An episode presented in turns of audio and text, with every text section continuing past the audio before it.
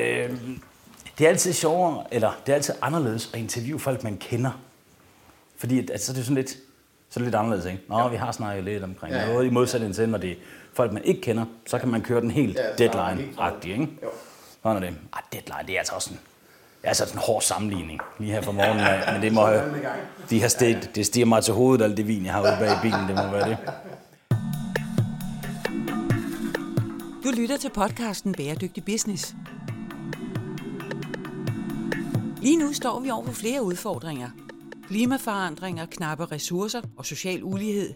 Men i denne podcast lægger vi idealismen på hylden og undersøger, hvilken rolle verdens virksomheder vil spille i omstillingen til et bæredygtigt samfund. Tag med, når CSR-direktør og foredragsholder Steffen Max Hø taler med førende eksperter og undersøger, om der er penge i at tage et socialt og miljømæssigt ansvar. Nå, men øh, velkommen til øh, Bæredygtig Business, og velkommen til øh, dig, Jakob, og til dig, Anders. I repræsenterer jo det skønne firma Målbar. Ja, det er Og allerede nu kommer jeg jo til at lyde sådan lidt partisk, altså når man begynder at putte superlativer på. Men, øh, men Jakob, vil du ikke lige præsentere dig selv, og så fortælle lidt omkring Målbar? Jo, meget gerne. Jeg hedder Jakob, jeg er en af medstifterne af Målbar. Jeg har været navigeret rundt i møbelbranchen de sidste 10-12 år øh, 100% på den kommercielle side. Så alt det her med bæredygtighed og så videre, det er i virkeligheden en relativt ny grund for mig. Øh, men, men undervejs i mit arbejde øh, stod jeg på Anders, min partner i det her. Og vores, vores udfordring, det er, hvor vi møder hinanden og rammer hinanden bedst. Det er i virkeligheden, øh, vi har fælles fortid i FDB-møbler. Og der, jeg sidder på salgsiden, og Anders sidder som CSR-ansvarlig. Øh, og jeg kan høre og, vi, og forstå, at vi tager en masse gode valg, vi træffer en masse fornuftige beslutninger. Så, så der sker jo tit det, at jeg går til Anders og siger, nu skal du høre, jeg skal 14 dage til Tyskland. Kan vi ikke lave et PowerPoint-slide med fire punkter om alle de gode grønne tiltag, vi gør? Øh, så kan jeg tage dem med under armen og gå ned og imponere hele Tyskland. Øh, og så får jeg en rapport fra Anders på 78 sider med nuancer og detaljer og forbehold. Det der, det er bare søm på hovedet. Altså, og jeg kender det jo selv, når jeg sidder i Holmris, og så kommer vi med, bæredygtigheds, med vores bæredygtighedsstrategi, og sælgerne de siger, ja, det er fint, vi er klar. Kan du ikke lige skære det ned til de her fire pointer, som jeg kan tage med ud, jeg kan nemt forklare, fordi de har jo ikke tid til at sætte sig ind i de præcis. samme ting. Præcis, præcis. Nej, og, og, så det er jo det der, du siger, jeg fik de her rapporter fra Anders, og, og, skulle så bruge et par dage på, på at læse dem, og så havde jeg læst dem, og jeg stadigvæk ikke forstået. Altså, så, så, når jeg så stod og snakkede med kunderne og skulle prøve at sætte ord på, hvad vi gjorde, blev det jo så fluffy, så i virkeligheden løb lige ned i den samme kasse, som de fleste andre i vores branche gør. At det netop bliver så overfladisk, at man ikke får detaljer på. Ja, så, så selvom du faktisk i kraft af alt det arbejde, Anders har lavet, Anders skal vi jo tale med lige om lidt, yes. at den substans og alt det arbejde, han havde lavet, ja, det tabte du lidt, når du kom ud, fordi det lød bare som alle de andre. Præcis, fordi og du siger, det, er jo, det er jo sådan en, det er en konsekvens af, at man ikke, jeg føler jo ikke, at jeg kendte hele billedet og så frygt for at sige noget forkert, for jeg kunne forstå på andre på den her 78-siders rapport, at der var en masse detaljer og mange parametre, du skulle have med. Så frygt for at gå ned ad en vej, jeg ikke kunne styre, og jeg ville fange, blive fanget i en gøde, jeg ikke kunne, kunne, kunne forsvare, jamen så er det nemmere at, at lade være at snakke om det, og så bliver det enormt overfladisk og enormt fluffy.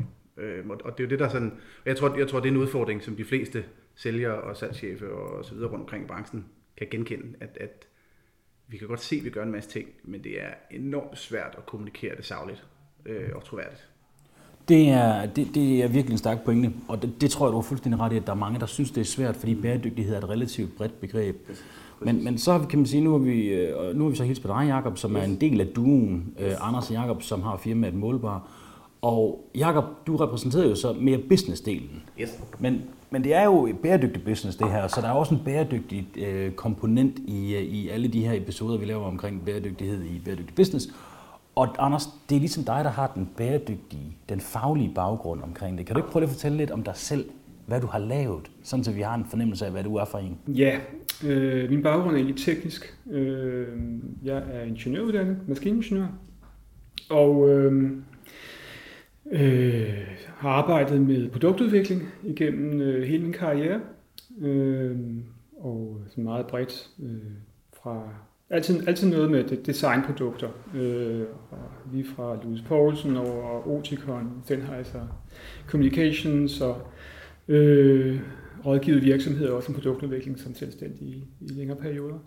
Og man kan sige, at den bæredygtige del af min faglighed øh, var noget, som kom ind tilbage midt i 90'erne, vil jeg tro, da man øh, begyndte at tale om de her problemer, det gjorde man jo allerede i 80'erne, øh, som, som vi havde, hvor, hvor klimaudfordringen selvfølgelig var den største, men vi vel egentlig startede med mere lokale miljøproblemer som luftforurening og vandforurening, som jo knytter sig til et produktionssamfund, som vi havde dengang. Et industrisamfund, som nu er skiftet. Og øh, der øh, tænkte jeg, det her er noget, jeg må sætte mig ind i. Øh, det er noget, som bliver nødvendigt øh, i fremtiden, for at jeg kan udvikle mine produkter på en måde, som er forsvarlig. Ja, det er jo vildt at tænke på. Det er faktisk, er, altså, siden Brundtland-rapporten i 1987, så vidt jeg husker, altså, der har man jo godt vidst, at vi, altså, den her bæredygtige udvikling, den er altså presset i forhold til, at fremtidige generationer skal have de samme muligheder som os. Så allerede dengang begyndte du at tænke på det. Ja, der, der, der, der, der lød det jo fra alle sider. Det haster. Øh, vi er travlt, for det her er et kæmpe problem. Og øh, det er klimaudfordringen, der er det største af vores øh, miljøproblemer. Hvad gjorde du så? Jamen, øh, så havde DTU faktisk øh, udbudt et nyt kursus, som hed øh, øh, livscyklusanalyse og grøn produktudvikling. Øh, det var jo ikke noget, som jeg kunne tage, dengang jeg blev uddannet. Men øh, det tænkte jeg, det vil jeg have, så det tilmeldte med mig, det kursus. Øh, og så fulgte jeg det. Og, øh, og der fandt jeg i hvert fald ud af, at det er et øh, ret kompliceret opgave at opgøre livscyklusanalyser, øh, og det er svært at få overblik over øh, miljøforhold.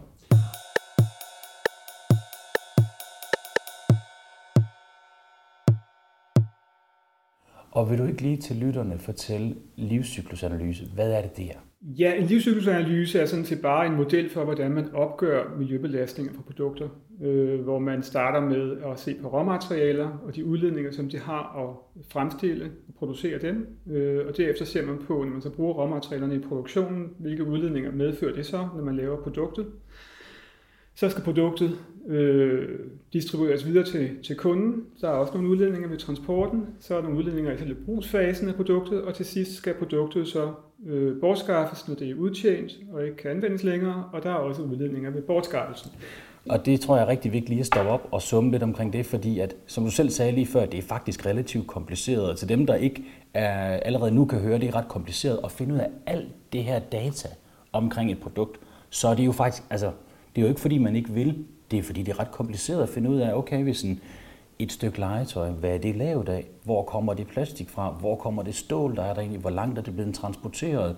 Og det er bare ikke altid noget data virksomhederne de har. Så, så det er en ret kompliceret affære. Det tror jeg er vigtigt at slå fast. Og de har det i mindre og mindre grad efterhånden, som vores produktion bliver global. Så foregår den ikke længere tæt på, så du ved jo ikke engang, hvilke råmaterialer, der indgår i det produkt, du har købt som virksomhed. Men fordi i praksis så fungerer det ofte sådan, at man kontakter en eller anden producent et sted og siger, at vi skal have lavet den her dims, den skal kunne klare det og det, den skal have den her farve. Så det er sådan nogle overordnede ting. Men ikke altid, det er faktisk langt fra altid, at man går ind og tænker over, jamen, hvad er det konkret for et materiale, hvordan er det skaffet? Altså, det bliver meget hurtigt omstændigt. Det er rigtigt. Øh, det er selvfølgelig varierende fra virksomhed til virksomhed, hvor godt styr man har på sin supply chain og på sine materialer. Men for rigtig mange virksomheder, så der ved de faktisk ikke, hvad det er for et materiale, de står med, som deres produkt er, er fremstillet af. Jeg fandt jo ud af, at det blev mere og mere væsentligt at, øh, at, få, nu, for, at få opgjort nogle, nogle klimatal på produkter, øh, og selvfølgelig også på møbler. Øh, fordi at det er det er en måde på ret, ret enkel vis at få overblik over, hvor store øh, miljøbelastninger et produkt har. Øh, men det tager tid for hvert produkt at opgøre, og på en eller anden måde, så, skal, så, så skulle jeg finde en måde, hvor øh, man kunne øh, gøre det hurtigt. Og så tænkte jeg, hvis jeg nu lægger alle data ind i et værktøj, og, sim, og simpelthen gør det så enkelt, øh, en brugerflade, der er så intuitiv, at enhver kan anvende den, så vil det være muligt for virksomheden selv at opgøre deres klimaaftryk. Øh, så det gik jeg simpelthen i gang med at øh, bygge op. Og når du siger, læg alt data ind, kan du prøve at uddybe mere, hvad betyder det at lægge alt data ind? Ja, det betyder jo så, at, at, at, at jeg ser på hele den livscyklus som en produkt typisk gennemløber, og så lægger jeg alle de data ind på hver livscyklusfase, som er nødvendig for at kunne beregne udledningen og emissionerne i hver fase. Øh, og det er det rigtig mange øh, data om materialer, øh, for eksempel, fordi der indgår mange forskellige materialer. Og det er jo nemlig det, der er rigtig spændende for, at, at man er med. Fordi så, det vil jo så sige, at så ligger du egentlig værdien ind af et stykke krydsfinere. Øh, hvor, meget, at, hvor meget det cirka koster at udlede. Er det ikke rigtigt forstået? yeah. og transportopgørelser, sådan så det er, at man i bund og grund har rigtig meget data i det her system, så man selv bare kan skrive i systemet, vi har x antal skruer, de er lavet af det her materiale, de vejer så og så meget, og med det udgangspunkt, så kan man faktisk få en værdi, altså hvor meget CO2 det her produkt det har udledt. Det er korrekt. Materialerne står for, som for, for hovedparten af de udledninger, et produkt har. Sådan er det stort set altid, når du har at gøre med produkter, som øh, ikke er energiforbrugende. Øh, så er det materialerne, der er den store andel. Så det er super vigtigt, at man har godt styr på sine materialer. Og øh, der er selvfølgelig også emissioner for produktionen, det ligger man selvfølgelig også her. De kan også være store. Du lytter til podcasten Bæredygtig Business. Så det vil sige, at der er samlet det her superværktøj, og det er det, I kalder målbar. Er det ikke rigtigt? Det er rigtigt. Det er målbar. Det er superværktøjet, hvor man så kan putte alt det her data ind. Men, men hvad er forskellen på målbar og så for eksempel LCA, øh, som jo er de her livstidsanalyser? Ja, det er, at øh, livscyklusanalysen, den øh, går dybere ned, end vi gør. Vi bruger jo gennemsnitsdata, både for, for materialer og for, for øh, produktionen. Men øh, i livscyklusanalyse, der går du typisk ind, og, og så opgør du dine produktionsudledninger. Det vil sige, du ser på, hvor mange ressourcer og energi, som din produktion forbruger, og hvor meget der kommer ud igen i den anden ende. Øh, hvor meget affald der er, og øh, hvor meget der skal bortskaffes i øvrigt, og hvordan det sker. Og så beregner man så derudfra, øh, hvor store emissionerne er, som for eksempel øh, klimaemissioner. Altså, hvor sikker er målbar så? Fordi det er jo så lidt mindre sikkert end LCA, fordi de går mere i detalje. Men det er så til gengæld meget nemmere, og det gør, at vi virksomheder rent faktisk kan, øh, altså, kan overskue at bruge det, fordi sådan en, en LCA er en, et ret omfattende værktøj. Og, øh, og der kan man sige, at vi vil jo gerne så nemt som muligt omkring det her, og stadigvæk få nogle troværdige tal. Så kan du fortælle lidt omkring troværdigheden omkring målbar? Troværdigheden, altså vi bruger de samme øh, materialedata, som, som når man laver en livscyklusanalyse. Øh, det er jo så mest det, der knytter sig til processen, det vil sige, det er øh, produktionsaffaldet øh, og, øh, og så er det selve forbruget af materialer og, og, og energi ved processen, som, øh, hvor vi bruger generelle data. Så der ved vi jo så ikke specifikt for, den, for det produkt, hvordan situationen den ser ud for den produktion. Men eftersom vi ved, at produktionen normalt udgør en mindre andel af den totale udledning, så bliver fejlen ikke så stor. Og hvor stor er den så? Det har vi selvfølgelig også været interesseret i at finde ud af. Den eneste facitliste, vi kan finde, det er det, der hedder EPD'er, altså Environmental Product Declarations. Øhm, og det er jo sådan nogle certificeringer, øh, hvor man som har, har lavet en livscyklusanalyse på et bestemt produkt, og så har man så øh, opgjort for eksempel klimatallet øh, for produktet. Øh, og de tal kan man gå ind og finde. Der er ikke så mange analyser, men der findes der alligevel en del. Øh, rigtig mange i Norge, og også nogle flere spredt rundt omkring i Europa.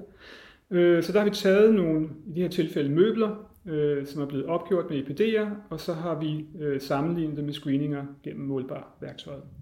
Og så kan vi jo så kan vi få en idé om, hvor tæt vi kommer på det resultat. Ja, så jeres system, som, øh, som ikke altså, er en lille smule, eller som er en, en mere overfladisk, der kan man så sammenligne det med de meget dybtegående undersøgelser og se, hvor tæt de kommer på hinanden. Hvad er resultatet så der? Det, de ligger sådan inden for... I rundetal, Anders. Ja. Jeg ved, du godt kan lide decimaler. det, ligger, det, er, det, ligger, det ligger faktisk øh, rimelig godt øh, på normalt til 20 procent. Men der, der er også udsving, øh, som, vi er, som vi kan have lidt svære ved at forklare. Øh, men det skyldes også tit, at øh, EPD'erne ikke fortæller så meget som grundigt om, hvilke typer materialer, der egentlig indgår. Øh, det er ret overfladisk, hvordan de beskriver, hvad produktet består af. Så vi har også svært ved at opgøre det rigtigt. Jakob, du har en pointe, det kan jeg se på dig. Den iver, den iver du den bevæger dig rundt på yes. Ja, men det er øh, i forhold til det her med sammenligninger med de her EPD'er, som vi jo kalder vores facitliste, som ja. er det mest, øh, mest præcise, vi kan finde derude. Ja, kan du lige hjælpe bare lige med EPD'er i, i forhold til LCA'er?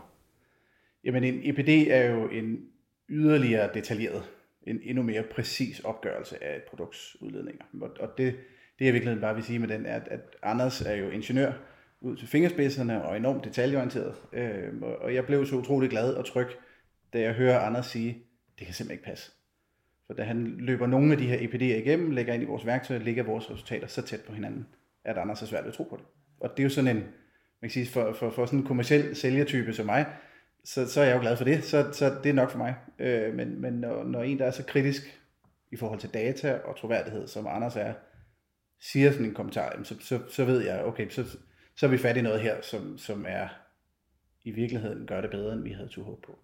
Og, og det, kan jeg, det kan jeg virkelig godt sætte mig ind i, fordi at hvis jeg som, øh, altså nu har vi jo i Holmers B8 øh, lavet et samarbejde med jer, og, og det er jo fungeret rigtig, rigtig fint, og vi har jo også den her flotte artikel i børsen, som vi jo alle sammen har været glade for.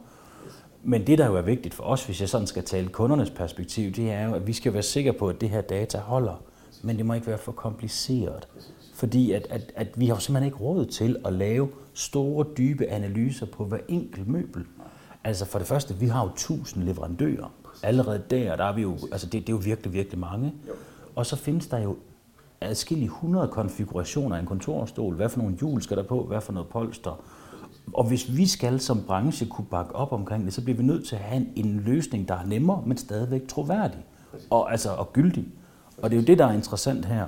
Ja, og det er jo der, du kan sige, når vi kigger på de her på, på de screeninger, vi laver. Vores model er bygget op sådan, at du i virkeligheden, og det er jeg som, som sælger bliver glad for, nu bliver det simpelt. Jeg kan tage et møbel, færdigproduceret møbel, splitte det ad i enkelte dele, veje hver del, taste ind i værktøjet, og så har jeg tal. Og jeg har et tal, jeg kan stå på. Det er så baseret på relativt konservative tal. Vil jeg så som virksomhed dykke yderligere ned i det, jamen så er det, jeg skal begynde at finde mere data osv. Men jeg kan i virkeligheden komme langt ved at kende mine materialer og veje hver enkelt del. Så har jeg faktisk et tal, jeg kan bruge til noget. Det er jo der, hvor man tager den der 78 siders rapport, jeg fik fra Anders, og i virkeligheden kan lave det om til en graf, som jeg forstår, og jeg kan kommunikere. Og jeg som sælger også kan stå inden for det, fordi jeg forstår, hvad det er, der er sket. Og, og, og det tror jeg er enormt vigtigt øh, for at få udbredelse i branchen, fordi det er Ellers så, øh, vi risikerer jo lidt, at, at alt, hvad der hedder livscyklusanalyser og CO2-ekvivalenter og alle de her ting, det bliver meget et ingeniørsprog, som aldrig rigtig vinder genklang i branchen. Hvad er forskellen på CO2 og CO2-ekvivalenter? Vores klimaproblemer er i virkeligheden ikke kun noget, der handler om CO2. Øh, CO2-udledning øh, forårsager cirka halvdelen af vores klimabelastning. Øh, resten af vores belastning ligger andre steder, øh, og det består af andre typer af klimagasser end CO2. Øh, det er jo sådan noget som metan og lattergas og en lang række andre øh, gasser er mere, mere eller mindre teknisk art. Øh, nogle af, af, af de gasser, mange af de gasser er menneskeskabte, og, og nogle af dem udleder flere tusind gange mere end CO2. Så for på ligesom en eller anden måde at få en fælles øh, enhed for, hvordan man beregner klimabelastning, så, kigger, så ser man på CO2, og så ser man på øh, den her klimagas, vi har her, hvor meget udleder den i forhold til CO2.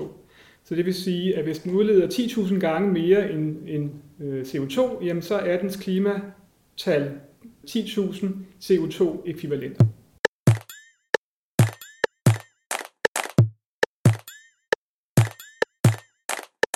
Hvis i møbelbranchen er jo en enorm dynamisk branche. Vi skifter materialer til overflader, producenter.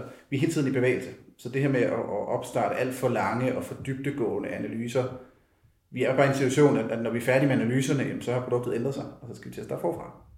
Og der er vores jo bygget op dynamisk, så, så vi afspejler hele tiden den virkelighed, der er, og ikke den virkelighed, der var for to år siden eller for et år siden.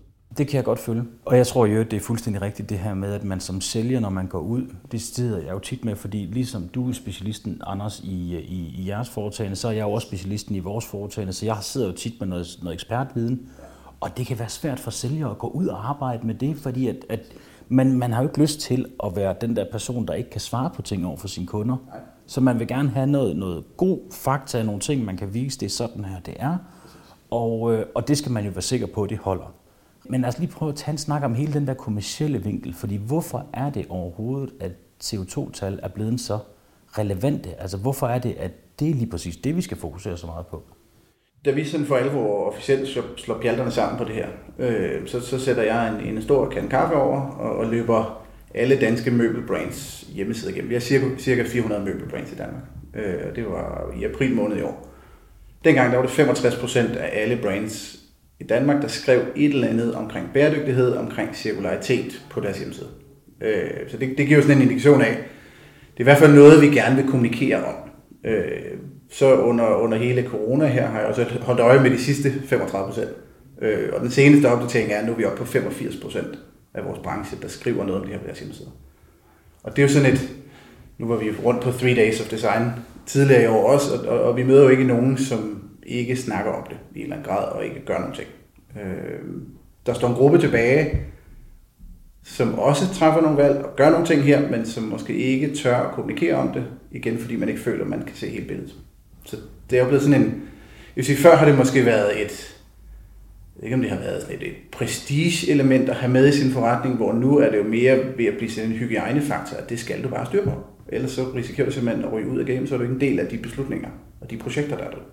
For det, det, det er jo drevet af vores kunder. Altså det, er, det, det oplever vi jo meget tydeligt. Altså vi kan jo se, at flere og flere af de store virksomheder, særligt de store virksomheder, at de siger, jamen ved du hvad, det er simpelthen et krav, at I går ind og kan levere noget på certificeringer. Vi vil gerne vide noget omkring CO2-udledning. Det har vi ikke rigtig kunne levere før, fordi det er så omstændigt en proces. Og de vil gerne vide noget om take-back-løsninger. Generelt bæredygtighed er jo blevet en ekstremt hot. Man skal jo have levet under en sten for ikke at opdage, at, øh, at det er det, der bliver snakket om. Men du siger alligevel, at det er op til 85 procent af de 400 møbelbrands, som vi har været inde og kigge på, som har, øh, har en eller anden holdning til bæredygtighed. Og der ved vi jo også godt alle sammen, at det varierer fra, at man skriver et eller andet, til nogen reelt gør et eller andet. Ja, ja der er jo et enormt spænd imellem, hvad, hvad der står på hjemmesiden, og hvad der er for aktiviteter bag. Det var det, vi selv oplevede FDB Møbler, hvor vi i virkeligheden havde mange flere aktiviteter, end vi kommunikerede om. Fordi det er så svært at navigere i troværdigt som brand. Øh, fordi det er blevet sådan et, altså man kan sige, hele bæredygtighedsbegrebet, det er blevet, det er blevet præget af den enorme støj, der er omkring det. At, at folk har det, altså bæredygtighed, det begynder som, som begreb begynder det at flytte sig mere over i, i art af forsikringssælgere og bilsælgere, fordi det, vi ved godt, der er så meget bag ved det, så, så hvad er i virkeligheden ret og forkert i det her? Og det er enormt svært at navigere i som brand. Øh, og det er jo der, hvor vi prøver at sige, vi stiller os på mål for alle beregningerne. Vi har lavet en model. Vi har også truffet en masse valg for at kunne lave den her model, og taget en masse forbehold og forudsætninger. Dem står vi på mål på. Men så længe vi holder dem konstant for alle de kunder, vi har i branchen, jamen, så får vi noget, vi kan sammenligne. Og dermed kan man bedre som, som brand i virksomheden, kan du mere trygt gå ud og kommunikere om det, fordi man kan bare henvise til målbar for beregningsmetoder og beregningsmodel. Øh, og det, og det, det oplever vi ret, at, at det er noget, der giver mening for branchen, for nu kan vi komme i gang, og vi kommunikere savligt om det, øh, og i lige så høj grad, nu får vi indsigt. Du lytter til podcasten Bæredygtig Business. Men jeg kunne godt tænke mig at komme lidt tilbage til den der kommercielle vinkel, fordi altså basically, så har vi det her bord, fra, øh, som, som vi selv har, har lavet. Vi, I Holmers Bjørte, der har vi jo, vi producerer selv en lille bitte smule af vores møbler, men rigtig mange af vores møbler er jo fra og fra Moto og fra alle de her klassiske leverandører. Men noget af det, vi selv producerer, det kunne for eksempel være det her bord. Og det har jo den mængde CO2-udslip, det nu engang har. Hvordan bliver klimaet bedre af, at vi ved, hvad det er for et CO2-tal? Det tror jeg, der er folk, der vil være nysgerrige på. Jo. Fordi tallet i sig selv gør jo ikke noget. Tallet i sig selv har, siger jo ikke det helt store. Altså det, det er formentlig kun typer som Anders, der har en eller anden relation til, hvad 200,5 kg CO2-ekvivalenter er. Øh, og det vidste jeg heller ikke, før vi for alvor gik i gang med det her. Øh, men, men man kan sige, der er jo sådan en gammel mundheld, der siger, hvis, hvis, hvis du ikke kan måle det, så kan du heller ikke kontrollere det. Og det er jo en, en, en, når du ved, hvad det er, og du er ved at bruge vores værktøj eller alle mulige andre løsninger, så får du indsigt i, hvor kommer udledninger fra, og hvor er det, vi skal sætte ind. For det, det, du kan bruge vores værktøj som en styringsværktøj i hele den her proces, som er enormt svær at overskue.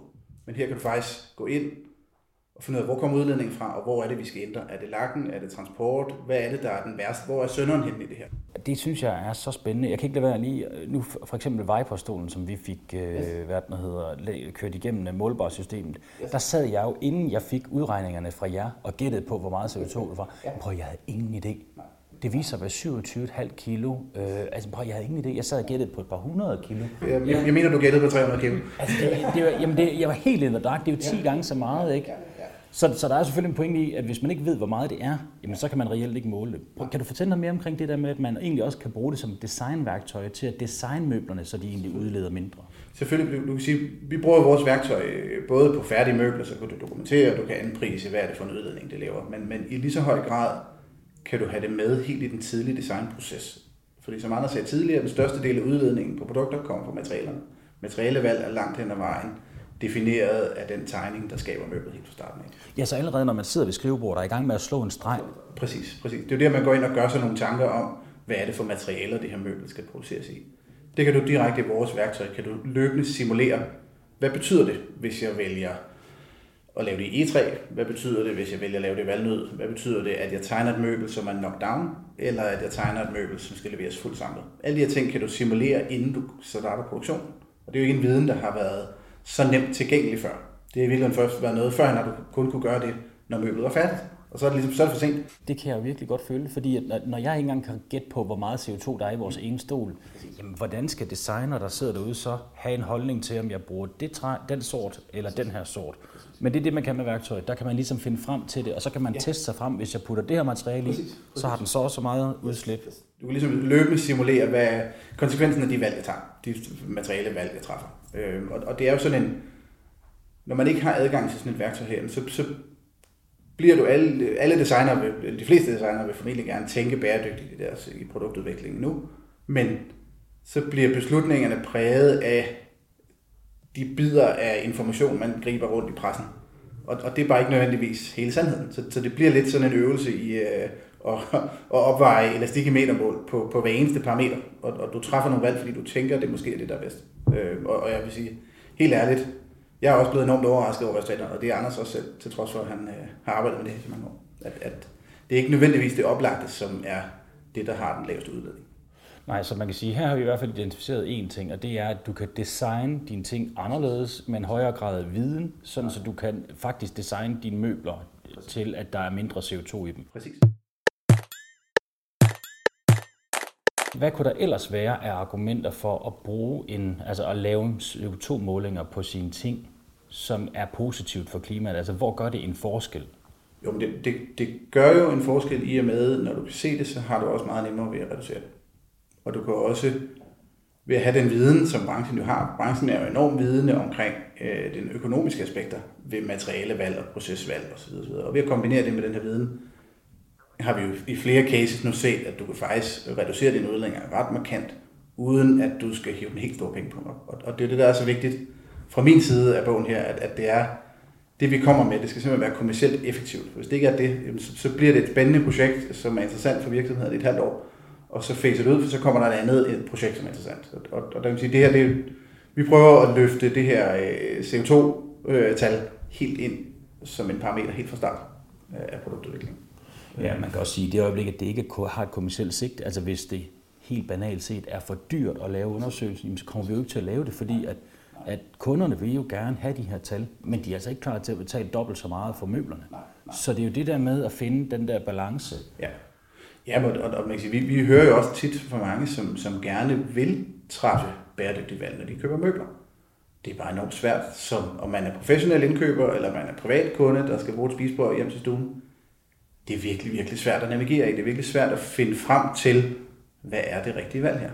Er, er, er det rigtigt at vælge noget, der er produceret lokalt med, med nogle øh, industrielle materialer, eller er det bedre at købe noget, der er lavet af, af træmaterialer, som kommer længere væk fra? Det er, jo, det er jo sådan en afvejning, det er jo ligesom den klassiske nede i supermarkedet. Skal jeg købe danske tomater, som er konventionelt produceret, eller skal jeg købe økologiske tomater fra Italien? Det er et valg, jeg har svært ved at tage det. Jeg, jeg, ved, jeg ved ikke nødvendigvis, hvad der er det rigtige der. Og det der er jo lige præcis kernen i, hvorfor bæredygtighedsarbejdet er så svært, hvorfor det er, at sælger ikke bare kan tage de 29 slides, som man får af eksperten, og så gå ud med det. Fordi det er jo svært at gå ind og navigere i, hvis man ikke har noget konkret. Helt vildt, helt vildt. Øh, og det, det er også, man kan sige, vi oplever også, at, at da vi startede det her, jeg havde sådan ret fast tyrk tro på, at det her, det, det er målbart og vil være interessant for brands i branchen. Det er jo ligesom den vej, jeg kom fra, og det er de udfordringer, jeg kendte. Men, men det har positivt overrasket mig, at det er i virkeligheden alle led af vores branche, som er interesseret i det her. Det er producenterne, for de kan jo se, at lige pludselig begynder klimaudledninger begynder at være en konkurrenceparameter, lige så vel som kvalitet og pris. Øh, og nu kan vi få indsigt, nu kan vi styre ud fra det. Brandsene bruger det, designer og arkitekter vil gerne tænke det ind fra start. Og i, endnu mere interessant i virkeligheden er, at professionelle indkøbere også gerne begynde at bruge det her. Så man, har man nogle, har man fastsat en strategi om at lave grønne indkøb eller bæredygtige indkøb, øh, så er det jo det er sådan en art af at være en lille smule fluffy, fordi det, du har ikke kunne sætte noget på det. Og det er jo tilbage til, at alle, der har en CO2-målsætning, altså en, en, en målsætning om at reducere deres CO2-udledning, de skal jo vide, hvor meget CO2 de køber ind for. Så når Aarhus Kommune har en målsætning om at være CO2-neutral på et tidspunkt, så bliver de jo nødt til at vide, hvor meget CO2 koster alle de møbler, de køber, for dermed at kunne kompensere for det, eller gøre noget andet, sådan så de bliver neutrale. Lige nok, lige nok. Og- Og det er der, hvor vi, vi siger, at ved at bruge målbar, kan vi få den her indsigt i det, og man kan tage sine udbudsplaner, og i stedet for at sige, at man vægter bæredygtighed, så kan du faktisk gå ind og sætte nogle fastsagte standarder og sige, alle de kontorstole, vi køber, de må ikke udlede mere end et eller andet x antal kilogram CO2-ekvivalenter, og så er det ligesom en ny, en ny parameter, du kan lægge ind i materialet. Øh, og, og det er jo kun sådan, at vi kan flytte branchen. Det er, at det, det er nødt til at komme både indenfra og udefra. Øh, og og det, det oplever vi i høj grad, at, at det er det, der er ved at ske. Altså, det, det lyder jo fantastisk. Men, øh, men, altså, men altså, så nemt er det jo heller ikke bare lige. Altså, hvad siger, nu har I jo haft en del virksomheder, eller en, en god øh, håndfuld, jeg ved jo ikke, hvor mange det er, men I har haft en del virksomheder igen i jeres butik, så I har jo samlet erfaring ind i forhold til, jamen hvad er det så, når man har det her fysiske møbel, og nu vil man gerne have en CO2-tal på det. Hvad er det for nogle problemer, virksomhederne løber ind i? Er der noget, vi kan gøre for at gøre det nemmere for os selv? Ja, det, øhm, typisk så, så er problemet, at virksomhederne øh, nogle gange ikke er helt klar over, hvad det er for materialer, som der er i deres produkt. For eksempel hvis man tager et polstermøbel. Øh, de færreste af os ved jo nok, hvad der er inde i det polstermøbel. Og sådan forholder det sig faktisk også lidt for, for øh, møbelbranchen. De har bestilt det her polstermøbel et eller andet sted. Det bliver produceret øh, i Østeuropa, måske endda længere væk. Og så ankommer det, og det, de, synes, de synes, de har fået et smukt designresultat, men de ved faktisk ikke præcis, hvad der er inde i det. Og øh, det bliver man nødt til at finde ud af, for at kunne opgøre øh, klimabelastningen fra møblet. Og det er der, problemerne starter. Kan man ikke godt ja. sige det? Ja. Fordi at, at i lang tid, der har vi jo tænkt, jamen, altså hvis det er slidstærkt, hvis det virker, altså der måler man jo slidstyrke på den her Martindale-skala, ikke? Så, så det er jo noget, vi har været vant til at blive målt på, men vi ved faktisk, altså mange ved faktisk ikke, hvad der er i deres ting, og jeg ved godt, at jeg kommer til at lyde sådan lidt semi-langsom øh, op i hovedet, når jeg bliver ved med at gentage det, men det er fordi, når man sådan dykker ned i det, jamen gud, det, det gik virkelig op for mig, at jamen, op, altså, det, er jo, det er jo kæmpe stort, det her med, at, at i møbelbranchen, der sourcer man jo sine ting ind over hele Europa, hele verden. Mm. Og der ved man ikke nødvendigvis lige, hvad er det for nogle materialer, der er blevet til den her tråd, som er kommet i den her ting. Men hvad gør man ved det, fordi det lyder jo nærmest umuligt at håndtere? Ja, det, øhm, man bliver, nødt, man bliver nødt til at finde ud af det. Øh, en af de nemme måder, det er, det er jo simpelthen at tage et møbel og sprætte det op. Øh, og så simpelthen bare gennemgå det. Kan man godt tage et møbel, for eksempel, og så finde ud af, hvad er det for noget læder, der er på?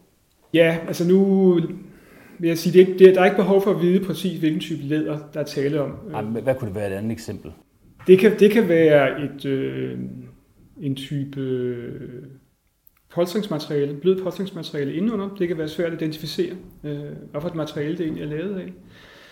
Man bruger noget vat. Øh, er det så bomuldsvat, eller er det polyestervat? Det skal man så prøve at spørge øh, leverandøren om. Øh, man bruger noget skum, så skal man til at høre om det. Hvilken type skum er der tale om her? Øh, der, er et, der er et stel, som bærer hele konstruktionen. Er den lavet i krydsfiner, eller den, har de brugt spåndplader? Øh, så det er jo det er sådan nogle, det er sådan nogle spørgsmål, øh, man bliver sig at stille. Og der kan man jo sige, at vi kommer jo ikke udenom, at vi skal have de der CO2-tal. Altså det, det er så tydeligt, at kunderne de efterspørger det. Novo Nordisk har, øh, har lige lavet et stort seminar for alle deres øh, leverandører, hvor de fortæller, at vores målsætning, som de kalder jo Circular for Zero, altså de vil være Zero 0 i deres CO2-udledning via zero, øh, Circular Economy, så Circular for Zero. Og dem skal vi også lave en podcast med, det bliver spændende. Men pointen det er, at de har stillet krav til alle deres leverandører om, at vi skal vide, hvad det er for en klimaudledning, jeres egen virksomhed har, men også på produktsiden. Det er vigtigt for os, fordi at ellers så kan vi ikke blive øh, CO2-neutrale. Og det har vi lovet vores kunder og vores direktion. Så man kan sige sig selv, hvis man gerne vil være gode venner med Ørsted og Danfoss og Novo Nordisk osv., så kommer de til at forvente de her tal, CO2-tal. Det er mere for at sige, at det der lidt komplekse arbejde, vi skal i gang med det. Men kan man ikke gøre sig selv en tjeneste, og så begynde at købe ind nogle steder, hvor det er, at de har rigtig godt styr på, hvad der er i deres materialer. Altså for eksempel Gabriel og Kvadrat er jo super. De ved jo nøjagtigt, hvad der er i deres produkter. Så hvis du køber tekstil for dem, så er du hjulpet rigtig langt. Mm. Ja, det er korrekt. Altså, man kan jo kræve, at hvis de skal levere til en, øh, så skal de også levere en liste over alle de materialer, der er i, i produktet, og hvor meget de vejer. Så man, de simpelthen bliver specificeret fra starten af, og virksom, virksomheden, brandet er klar over, at der er styr på, øh, hvad der indgår, og vi har mulighed for at regne øh, klimatal ud på, øh, på produktet. Ja, så derfor kan man sige, at selvom at, at målbar løsningen øh, er ifølge jer nemmere end de andre løsninger, der findes derude, så, er det stadig, altså, så skal man stadig være indstillet på, at der, der skal ligges noget arbejde i det. Og jo mere man har styr på sine materialer, jo bedre er det. Det gamle ordsprog, det er det der bad data in, bad data out, ikke? som ja, man siger. Korrekt. Hvis ikke du har en liste over, hvad der indgår i møblet øh, i forvejen, så bliver du nødt til at adskille det selv og veje hver del øh, for at kunne opgøre det. Okay, men, men hvis vi adskiller delene, så ved jeg jo ikke nødvendigvis, hvad der er i det tekstil. Hvad gør man så? Øh, som regel så vil du vide, hvad, hvad, hvad tekstilet er komponeret af. Det vil sige, hvor stor en andel er bomuld og hvor stor en andel er polyester. Øh, og det er tilstrækkeligt til, at vi kan beregne et, øh, et øh, klimaaftryk. Okay, så man, roughly kan man sige, worst case, det er, at du skal i gang med at tage en stol, eller et bord, eller hvad pokker det er, og så skal du simpelthen have det findelt, og øh, have det skilt ad, og have vejet det. Okay, det er jo til at have med at gøre. Hvad løber virksomhederne ellers ind i af udfordringen? Kan du give dem nogle gode råd? Altså, fordi det, det er jo... Jakob kommer jo med alt det nemme, øh, hele salgsdelen. Det er jo dig, der sidder med alt det svære. Ja, Jamen det, det, det er jo, at man skal, man skal kunne øh, svare på alle dele af, af livscyklus. Så man skal også se på sin, sin supply chain, altså sin øh, øh, leverandørkæde. Hvordan rejser møblet fra leverandør frem til, øh, til lageret, og hvordan rejser det videre til kunden bagefter? Og så skal man, finde, så skal man måske finde en gennemsnitsrejse, øh, som, som ligesom giver et udtryk for, hvad sådan et møbel typisk øh, vil gennemgå af udledninger fra, fra transporten. Umiddelbart så sidder jeg og tænker, vil det ikke give mening, at man opbygger simpelthen nogle processer fra, altså i det øjeblik, man beslutter sig for at gå ind i det, så, opbygger, så, så opbygger man simpelthen nogle processer for, hvordan er det, at vi, vi samler data ind på alle vores produkter. For det, det er, øh, altså jeg er jo ikke ekspert på det område, men det tror jeg ikke ret mange virksomheder gør. Jeg tror, de får produceret noget, og så alt det der data, hvad der er egentlig i, ud af vinduet. Nu har vi jo lavet den, den står jo lige her, altså det er jo perfekt. Jo, altså det er jo lidt... I virkeligheden så, så kan jeg se, at vi er jo gået lidt bort fra igen at, at have overblik over, hvad der kommer i, i vores produkter, fordi vi får dem produceret andre steder. Så det er blevet mere og mere overordnet. Vi køber ind, frem for at vi produktudvikler selv. Mm. Og der mister vi jo meget viden. Øhm, så vi skal lidt tilbage til igen at have overblik over, hvordan er vores produkter egentlig fremstillet. Det betyder vel også, at man bliver nødt til at rykke noget tættere på sine leverandører end, end tidligere. Det er korrekt. Altså, der er behov for en, for en transparens mellem leverandør og, og brand, for at få indblik i, øh, i de materialer. Altså, det er, jo, det er jo et kæmpe arbejde. Hvordan får man sine leverandører med i det her? Altså, hvorfor skulle de gide at gøre det? Hvis de producerer møbler et eller andet sted, de har ikke røven i klaskehøjde. De er jo ikke ude ved kunderne. Det er jo deres øh, forhandlere, der ligger derude. Hvad skal man gøre som forhandler? Jeg, jeg, jeg, jeg vil egentlig sige, øh, at enten man er forhandler eller brand, må det være et, et minimumskrav, at man tager stilling til, hvad er det, der indgår i de produkter, vi markedsfører. Øh, og du kan sige, det vi jo oplever, det er, det er, det er svært at få fat i de her data, når vi begynder. Vi er ude, når vi spørger leverandørerne, det er tit og ofte første gang, de er blevet spurgt om de her ting, som vi spørger. Så det er en ny grund for dem. Det vi bare tit kan se i de her processer er, det starter med at være rigtig svært. men Undervejs i processen bliver de mere og mere opmærksom på, hvor vigtigt det er for det brand, vi samarbejder med. Og derigennem begynder de jo at indse, at vi er nødt til at kunne levere det her. Ellers så risikerer vi, at det her brand det lægger ordren et andet sted. Så, så det går ind og bliver sådan en, netop det bliver en, en, en konkurrenceparameter. Øh, og, og jeg vil sige, som, som virksomhed, der går ud og, og markedsfører sig som bæredygtig og tager ansvar for sine produkter og så videre, så, så må det være en minimumsforventning, at man tager stilling til, hvad indgår i dine produkter. Øh, og det er der, hvor, vi, hvor vores værktøj er interessant, for nu kan vi få det med ind helt fra start af. Hvis der er en designer, der starter med at tegne møblet og bruge vores værktøj, lad værktøjet følge møblet hele vejen, så har vi det data, vi skal bruge fra start af.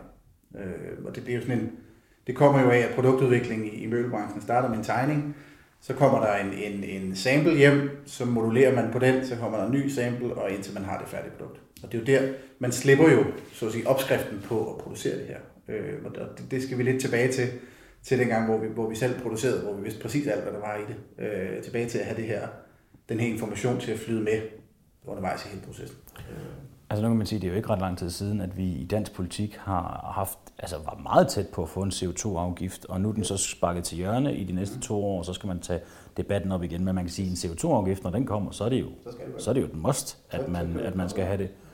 Men, øh, men, men jeg kan også godt forstå virksomheder, som tænker, altså, nu har vi primært, altså vi, vi er jo så velsignet, at vi er Danmarks største inden for salg af erhvervsmøbler. Vi har rigtig mange af de store virksomheder, og de stiller det simpelthen som et krav. Mm. Så for os er der ingen vej udenom, vi skal have de her tal. Men jeg kan også godt forstå mindre virksomheder, som tænker, ah, er det nu, jeg skal gøre det? Fordi, hold kæft, man, de har jo lige snakket om, om svanemærket, og de, så har de snakket om blomsten, og der er blau engel, og alle mulige andre certificeringer. Og så er der også noget med brugte møbler, og vi skal sætte noget i stand, og der er også nye materialer, svampesporer, man kan lave ting af. Og altså, jeg kan godt forstå, at folk er træt derude, og så kommer I rullende nu, og nu skal vi også have CO2-målinger på det hele. Det er i virkeligheden en del af den samme opgørelse, man skal foretage. Øh, du kan ikke få en svanemærkning eller en blomstmærkning for eksempel, hvis ikke du har opgjort præcis, hvad der er i dine møbler, og hvor meget af det der er. Så det er simpelthen forudsætning, det er første trin på vejen for at overhovedet kunne få en certificering, det er, at du ved, hvad der er i møblerne.